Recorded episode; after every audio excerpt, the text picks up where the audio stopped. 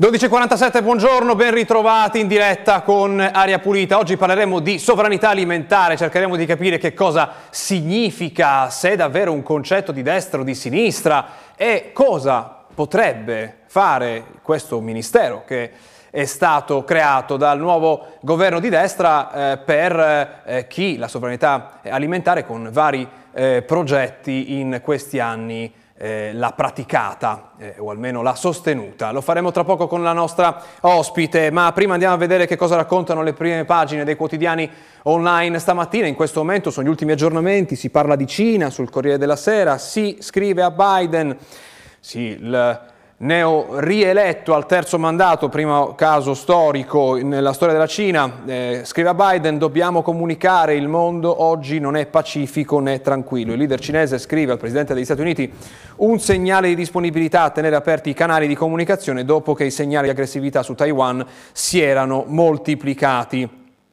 C'è il, la guerra è invece nella notizia appena sotto, lo zar sempre più pericoloso, il conflitto può estendersi eh, alla Nato, eh, è questa l'intervista che riporta oggi il eh, Corriere. Su Repubblica invece la home page mette in primo piano la guerra, vediamo il, una fotografia dell'impianto nucleare di Zaporizia, il titolo è Kiev, i russi potrebbero far esplodere Zaporizia, Putin dice l'Ucraina non vuole trattare su ordine degli Stati Uniti perché gliel'hanno detto gli Stati Uniti.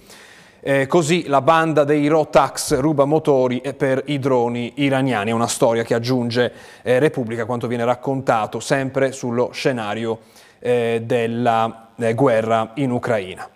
Un'occhiata all'estero, cosa succede? Si parla di ehm, carburanti e di profitti delle aziende dei carburanti sul Guardian, si parla delle compagnie petrolifere che aumentano i loro profitti, anzi raddoppiano i loro profitti, si parla in particolare di eh, Shell, eh, il gigante del petrolio che aumenta i eh, dividendi continuando a beneficiare del, degli aumenti dei prezzi dei carburanti a seguito dell'invasione eh, dell'Ucraina. Eh, e poi c'è la storia in primo piano del New York Times che ritorna, ci riporta a parlare di guerra. Eh, la guerra in Ucraina eh, potrebbe eh, velocizzare il passaggio alla energia eh, pulita. Alcuni paesi stanno bruciando più carbone a causa eh, della carenza di gas naturale causata dalla guerra in Ucraina, eh, ma secondo eh, l'agenzia, le, l'Agenzia internazionale per l'energia queste, eh, questo non durerà e quindi questi paesi, tanti paesi, fra cui c'è anche l'Italia, potrebbero smettere di bruciare più carbone e passare alle rinnovabili, se non altro perché manca il, eh, il gas, come sappiamo bene purtroppo in, in questi mesi. Che cosa invece troviamo sulle agenzie come aggiornamenti di eh, questa mattina? C'è una, una, notizia di cronaca che arriva eh, dal Modenese, una 54enne che è stata arrestata dalla polizia a Modena con l'accusa di tentato omicidio per aver colpito con un coltello da cucina l'ex compagno coetaneo adesso ricoverato all'ospedale in terapia intensiva, ma non in pericolo di vita. Ne ha dato eh, notizia l'edizione locale del Resto del Carlino. Molti punti da chiarire in questa vicenda. L'accoltellamento, infatti, leggo dall'Ansa, eh, sarebbe avvenuto al culmine di una lite in un appartamento della città. La donna, che lavora come badante, che adesso si trova ai domiciliari, sostiene di aver affrettato, eh, scusa, scusa, di aver ehm, afferrato il coltello solo per difendersi da un'aggressione. Ma stavamo dicendo della sovranità alimentare perché c'è un ministero nel nuovo governo eh, Meloni e eh, questa, eh, questo nome, sovranità alimentare, eh, ha suscitato qualche eh, dibattito. Noi cerchiamo di comprendere che cos'è oggi la sovranità eh, alimentare con l'aiuto della nostra ospite che dovrebbe essere già in collegamento con noi. Buongiorno, benvenuta della Pulita, Elena Hogan, presidente di Campi Aperti. Grazie per essere con noi. Buongiorno.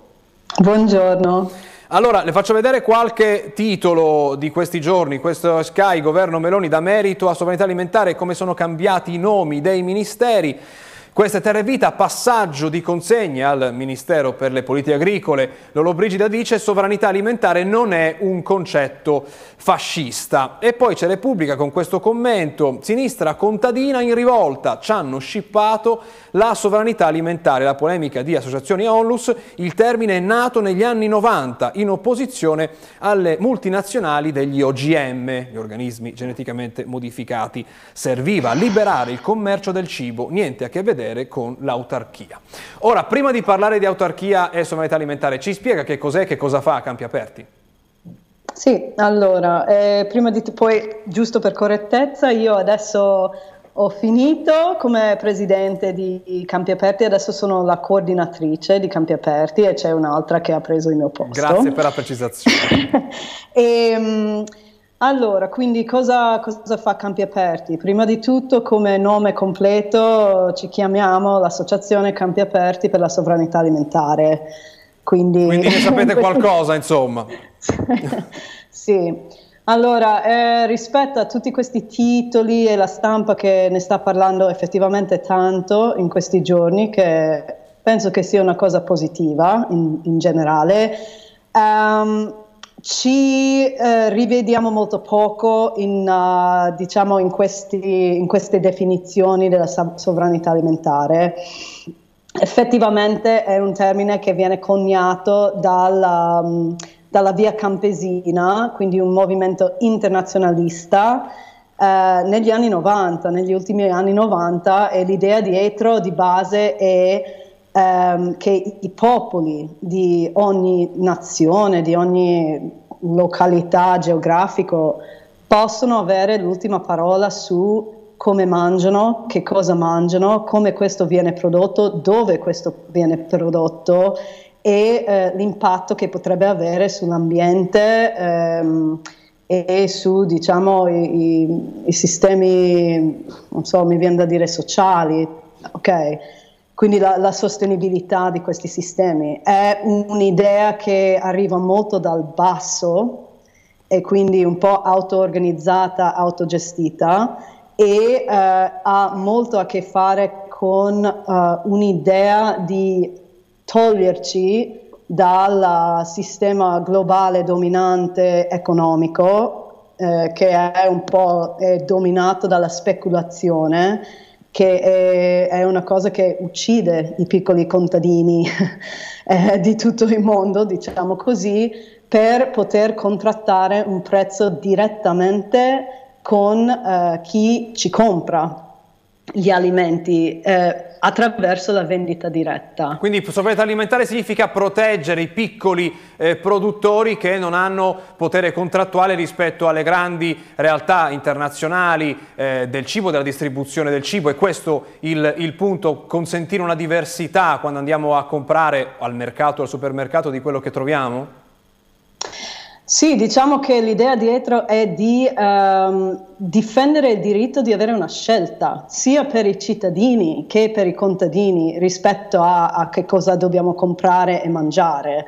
Quindi cioè, il centro commerciale per noi è l'opposto della sovranità alimentare, è dettato da altri, dall'economia, dal governo, dalla grande distribuzione organizzata e dall'Organizzazione Mondiale del Commercio, che cosa mangiamo, da dove arriva e come prodotto. Ecco. Ecco, quindi lei un Ministero della Sovranità Alimentare, quale immagina debba essere la prima eh, politica da portare avanti? Eh, aiutare i mercati eh, a, contro i centri commerciali?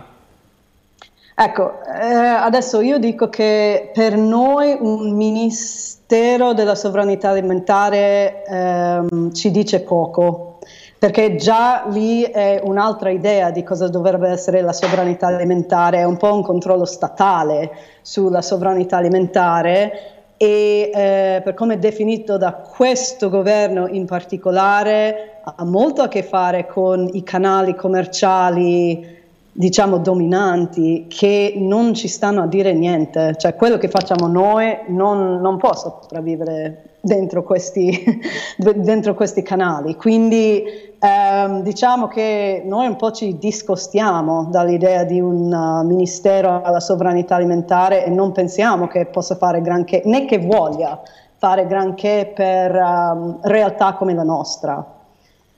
Questo lo dice perché ha visto il colore politico del governo eh, oppure anche un governo di sinistra che metta, mettesse un ministero della sovranità alimentare le creerebbe qualche perplessità?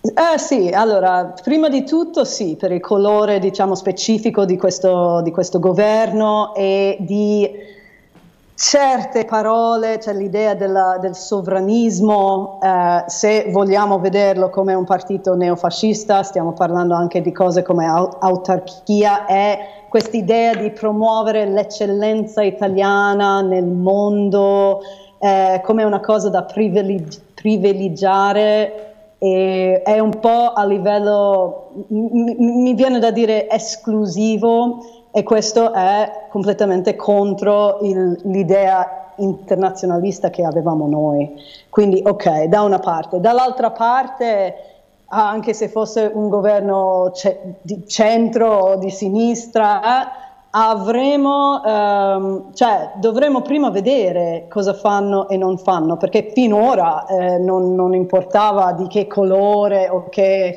um, taglio era il governo, più che altro l'idea è che um, le, i supermercati sono ovunque e i controlli sul numero eh, di, dei supermercati praticamente non ci sono, mentre eh, i mercati contadini di vendita diretta sono molto controllati e limitati, anche in una città come Bologna. Quindi insomma, pr- prima di, di, fidarci di un ministero sulla sovranità alimentare, do- dovremo vedere proprio su che campo, cosa mette in pratica. Però fa. appunto le chiedo di fare un appello a questo nuovo ministro, eh, a questo primo ministro in Italia della sovranità alimentare, visto che abbiamo capito non si aspetta niente di particolarmente buono da questo ministro, però che cosa si sente di chiedere a questo ministero? Visto che voi da vent'anni eh, siete in eh, questo settore, cosa potrebbe fare per dimostrare che la direzione è quella giusta secondo voi?